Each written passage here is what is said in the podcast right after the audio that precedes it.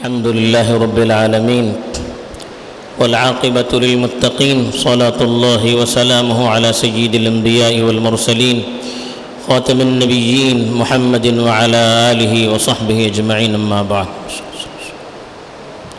میرے دینی اور ایمانی بھائیوں بزرگوں اور دوستوں نئی نسل کو تیار کرنے کا مسئلہ، یہ امت کا اہم بڑا اور ضروری مسئلہ ہے۔ نئی نسل جو آج ہمارے سامنے بچوں کی شکل میں ہے، یہ کل کے قائد بھی ہیں، کل کے ذمہ دار بھی ہیں، ملت کا مستقبل بھی ہے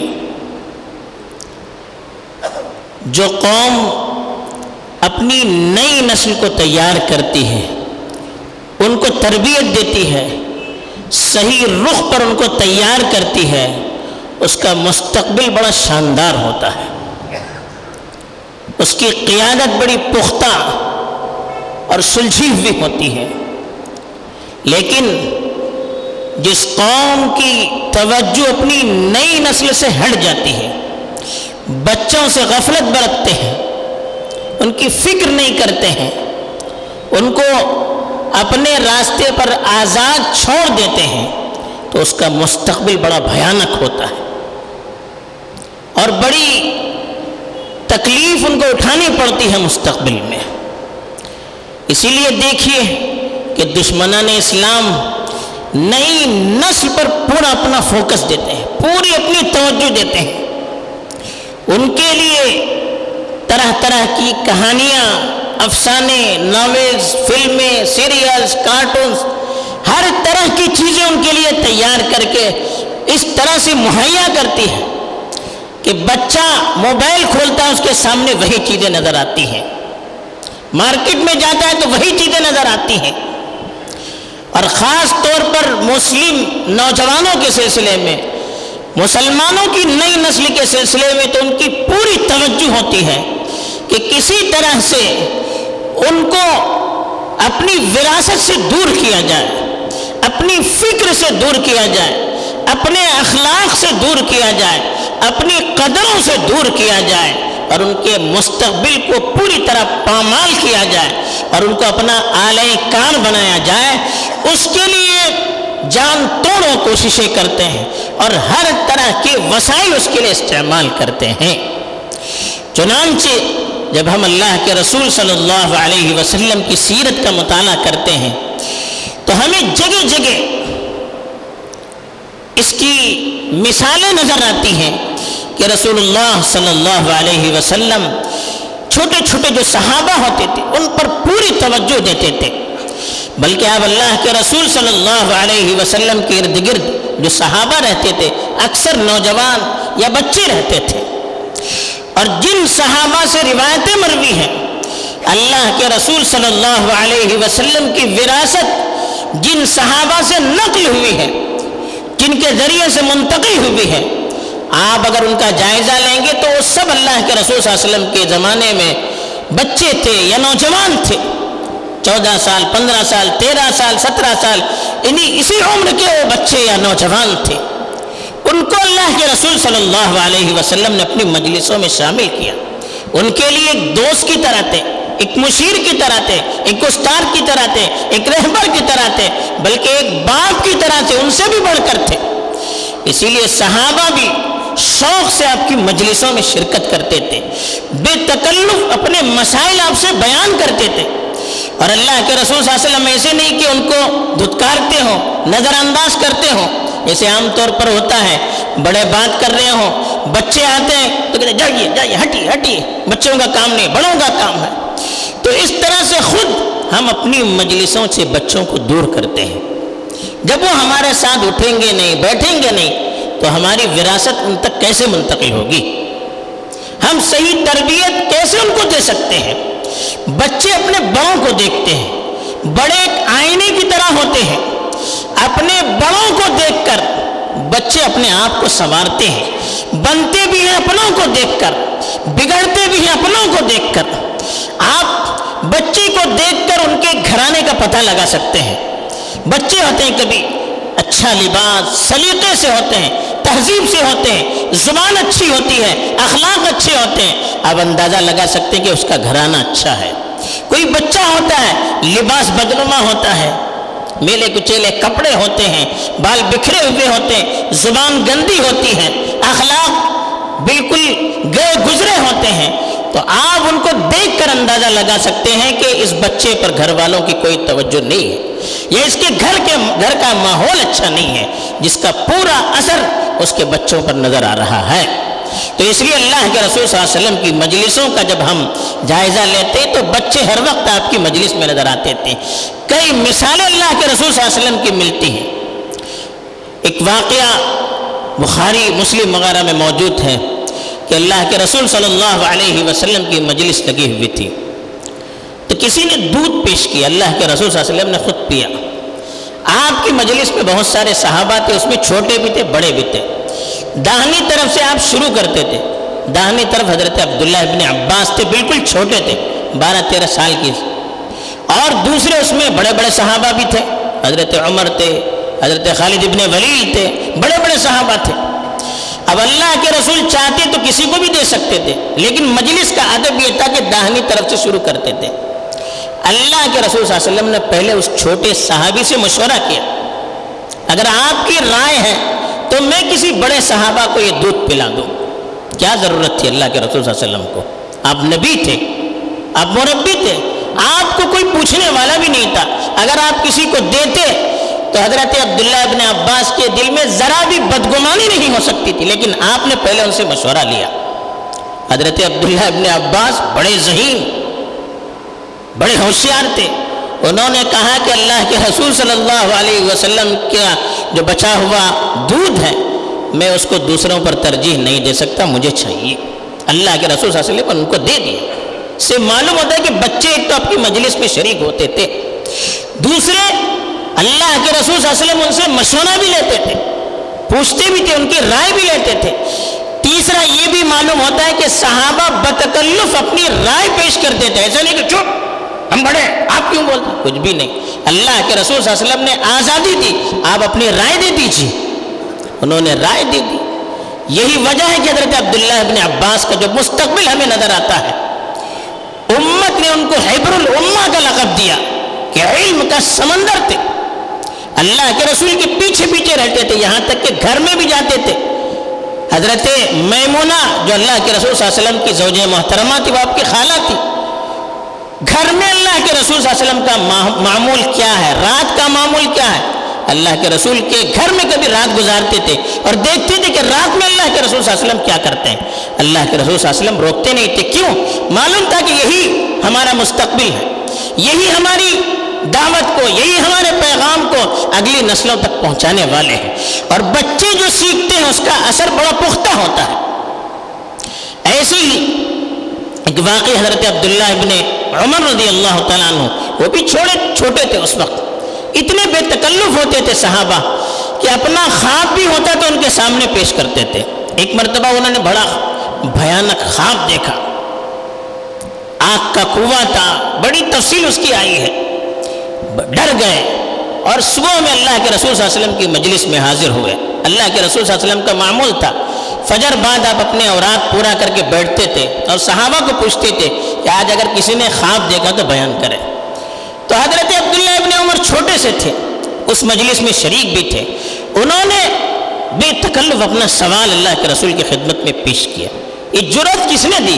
اللہ کے رسول صلی اللہ علیہ وسلم کی نہیں۔ مجلسوں میں جب ان کو آزادی تھی، اسی لیے تو انہوں نے سوال کیا۔ اللہ کے رسول صلی اللہ علیہ وسلم نے جواب سنا اور کہا کہ نعم الرجل عبداللہ ابن عمر کہ عبداللہ ابن عمر بہترین آدمی ہے لیکن اگر رات میں نماز پڑھنے کا معمول بنائے تو بہت اچھا۔ ہے چھوٹے بچے ان کو مشورہ دیا کہ ابھی سے آپ رات میں نماز پڑھنے کی پابندی کیجیے۔ اب یہ مشورے بچپن میں انہوں ان کو ملے، تو ان کی انہوں نے اس طرح سے پابندی کی کہ مرتے دم تک وہ قیام اللیل کے پابند رہے۔ اب ہم جیسے کوئی ہوتا تو چھوڑ دیتے ارے بچہ ہے۔ بچہ ہے بچہ ہے، کہہ کر ہم ساری چیزوں سے ان کو دور کرتے ہیں۔ عبادت سے بھی دور کرتے ہیں، اخلاق سے بھی دور کرتے ہیں، مشوروں سے بھی دور کرتے ہیں، مجلس سے بھی دور کرتے ہیں۔ یہاں تک کہ اپنی وراثت یعنی اخلاقی، روحانی، فکری، علمی جو وراثت ہے، اس سے بھی دور کر دیتے ہیں۔ اس کی وجہ سے اب نئی نسل اور پرانی نسل کے اندر ایک تناؤ ہے۔ ایک دوسرے پر اعتماد باقی نہیں رہا۔ اس کی وجہ یہی ہے اللہ کے رسول صلی اللہ علیہ وسلم کا معمول تھا کہ سفر میں بھی جاتے، اپنے ساتھ خاص طور پر حج کا سفر ہوتا یا کہیں قریب جانا ہوتا، اکثر صحابہ جو بچے ہوتے تو ان کو اپنے ساتھ رکھتے تھے۔ چنانچہ اب اللہ کے رسول صلی اللہ علیہ وسلم کے حج کے واقعات پڑھیں گے، خاص طور پر مسلم شریف میں بہت تفصیل سے اس کی روایات آئی ہیں۔ نظر آئے گا کہ آپ جا رہے ہیں سفر میں کبھی فضل ابن عباس کو اپنے ساتھ بٹھا رہے ہیں سواری پر۔ کبھی حضرت عبداللہ ابن عباس کو بٹھا رہے ہیں، کبھی حضرت اسامہ کو بٹھا رہے ہیں، کبھی اور کسی صحابی کو بٹھا رہے ہیں جو چھوٹے چھوٹے صحابہ ہوتے تھے، ان کو اپنے ساتھ بٹھاتے تھے اور پھر ان کو سکھاتے بھی رہتے تھے۔ حضرت فضل ابن عباس چھوٹے بچے تھے، بڑے خوبصورت تھے۔ کبھی ایسا ہوتا ہے کہ حج کے موقع پر عورتیں اپنا چہرہ کھلا رکھتی ہیں۔ احرام کی حالت میں ان کو اپنا چہرہ کھلا رکھنا چاہیے۔ حضرت فضل ابن عباس کبھی کسی عورت کو دیکھتے اللہ کے رسول ایسے ان کے چہرے کو ہٹاتے تھے۔ کبھی اس طرف دیکھتے تو اس طرف سے ہٹاتے تھے۔ تاکہ بچپن سے ان کو عادی بنایا جائے کہ وہ اپنی نظروں کی حفاظت کریں تو ساتھ میں بٹھاتے بھی تھے اور تربیت بھی کرتے تھے۔ انہی صحابہ سے حج کی روایات منقول ہیں۔ حضرت عبداللہ ابن عباس ایک مرتبہ خود سواری پر تھے۔ ساتھ میں اللہ کے رسول کے جاتے تھے۔ چھوٹی چھوٹی باتوں کا بھی خیال رکھتے تھے۔ اور ہر وقت آپ کو یہ فکر رہتی تھی کہ بچوں کو تربیت کا موقع ملے، اس لیے اپنے ساتھ رکھتے تھے۔ تو اپنے ساتھ ان کو لے جاتے ہوئے عقائد کی باتیں بتائیں کہ احفظ اللہ یحفظ کا مشہور حدیث ہے کہ اللہ کو یاد رکھی، ہمیشہ اللہ آپ کو یاد رکھیں گے۔ عقیدے کی وہ باتیں اس وقت بتائیں، آتے جاتے سواری پر۔ کوئی موقع آپ ایسا چھوڑتے نہیں تھے جس سے بچوں کی تربیت کا آپ کو موقع ملتا تھا۔ ایسے ہی کھانے میں بھی بچوں کو اپنے ساتھ شریک کرتے تھے۔ حضرت عمر بن ابو سلمہ، جو حضرت ام سلمہ رضی اللہ تعالیٰ عنہ کے لڑکے تھے، وہ آپ صلی اللہ علیہ وسلم کے گھر میں ہی رہتے تھے۔ آپ کھانے میں ان کو اپنے ساتھ رکھتے تھے۔ ایسا نہیں کہ چھوٹا بچہ ہے دور کیا، نہیں، ان کی تربیت کرنی مقصود ہوتی تھی۔ وہ کہتے ہیں کہ میں کھانے لگا، ہاتھ ادھر ادھر جانے لگا۔ اللہ کے رسول صلی اللہ علیہ وسلم نے ہاتھ طرف پکڑا اور کہا کہ سم اللہ کل بھی وہ کل مما یلی کہا کہ بسم اللہ کہہ کر شروع کیجیے داہنے ہاتھ سے کھائیے، اپنی طرف سے کھائیے۔ یہ بچوں کو بچپن سے آپ مشق کرواتے تھے۔ ہر جگہ اپنے ساتھ رکھتے تھے عملی طور پر، تاکہ وقتاً فوقتاً ان کو بتایا جائے۔ اسی طرح سے وراثت منتقل ہوتی ہے۔ یہی حال حضرت انس بن مالک رضی اللہ تعالیٰ عنہ جب سے مدینہ آئے آپ کے ساتھ سائے کی طرح لگے رہے۔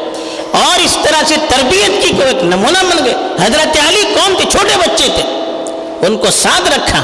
حضرت اسامہ بن زید کو سترہ سال کی عمر میں قیادت سونپ دی۔ اور ان کی فوج میں حضرت ابو بکر بھی شامل تھے، حضرت عمر بھی شامل تھے۔ بڑے بڑے صحابہ ان کے ماتحت اور ان کو قائد بنایا۔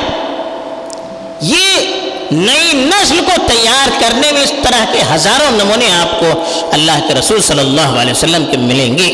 لیکن آج اس پہلو میں ہم سے کوتاہی ہو رہی ہے۔ ہم بچوں کو ایک تو اپنے ساتھ رکھتے نہیں ہیں۔ ہمیں ہر کام کے لیے وقت ہے، لیکن اپنے بچوں کے لیے وقت نہیں۔ بچے کی سیکھیں گے کب؟ جب ان کو سکھایا جائے گا۔ جب ان کو اپنے ساتھ رکھیں گے، پیار دیں گے، محبت دیں گے، وقت دیں گے، تو بچے آپ کے ساتھ جب پھل مل جائیں گے، تو پھر آپ کو وہ شکایتیں پیش نہیں آئیں گی کہ بچے پورا وقت دوستوں کے ساتھ دے رہے ہیں۔ بچے موبائل لیے ہوئے ہیں، بچے باہر گھومتے ہیں، بچے ادھر ادھر جا رہے ہیں۔ بچے ہم سے منہ کھول کر بات نہیں کرتے، مسکرا کر بات نہیں کرتے، ہم کو وقت نہیں دیتے۔ یہ ساری شکایتیں ہوتی کیوں ہیں؟ اس کے مجرم ہم ہیں۔ ہم کتنا وقت اپنے بچوں کی تعلیم کے لیے دیتے ہیں، ان کی تربیت کے لیے دیتے ہیں، کتنا ان سے ہنسی مسکرا کر بات کرتے ہیں۔ جب ہم ان سے گھل مل کر دوست بن کر رہیں گے، وہ اپنی چیزوں کو ہم سے شیئر کریں گے۔ وہ مشورے ہم سے لیں گے۔ ان کو دوستوں سے زیادہ ماں باپ کی مجلس میں لذت ملے گی۔ وہ موبائل سے زیادہ اپنے ماں باپ کے پاس رہنے کو ترجیح دیں گے۔ آج تو افسوس یہ ہے کہ ہم نے اپنے بچوں کو موبائل کے حوالے کر دیا۔ اب پورا دن اس میں رہتے ہیں۔ ہمیں خوشی یہ ہے کہ وہ ہمیں پریشان نہیں کر رہے ہیں۔ وہ ہمیں تکلیف نہیں دے رہے ہیں۔ ہم اپنے کام میں مگن، وہ اپنے کام میں مگن۔ رات دن اس میں مگن رہتے ہیں۔ آنکھیں کمزور، عقلیں کمزور۔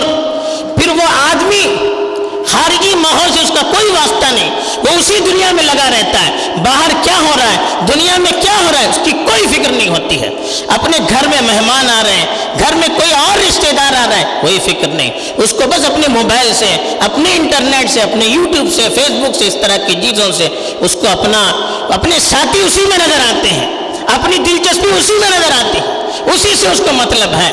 پھر کیسے تربیت ہوگی؟ ہم گالی تو دشمنوں کو دیتے ہیں۔ لیکن ہم کیا کر رہے ہیں؟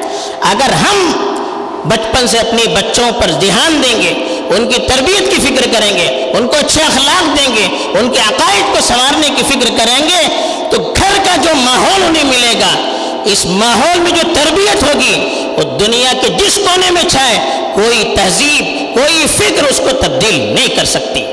آج ہم روتے ہیں کہ نصاب تعلیم تبدیل کیا جا رہا ہے، وسائل تبدیل کیے جا رہے ہیں، ماحول بدلا جا رہا ہے، ہماری نسل کو اپنے دین سے دور کیا جا رہا ہے۔ ان کا تو کام ہی وہی ہے، لیکن ہمارا کیا کام ہے؟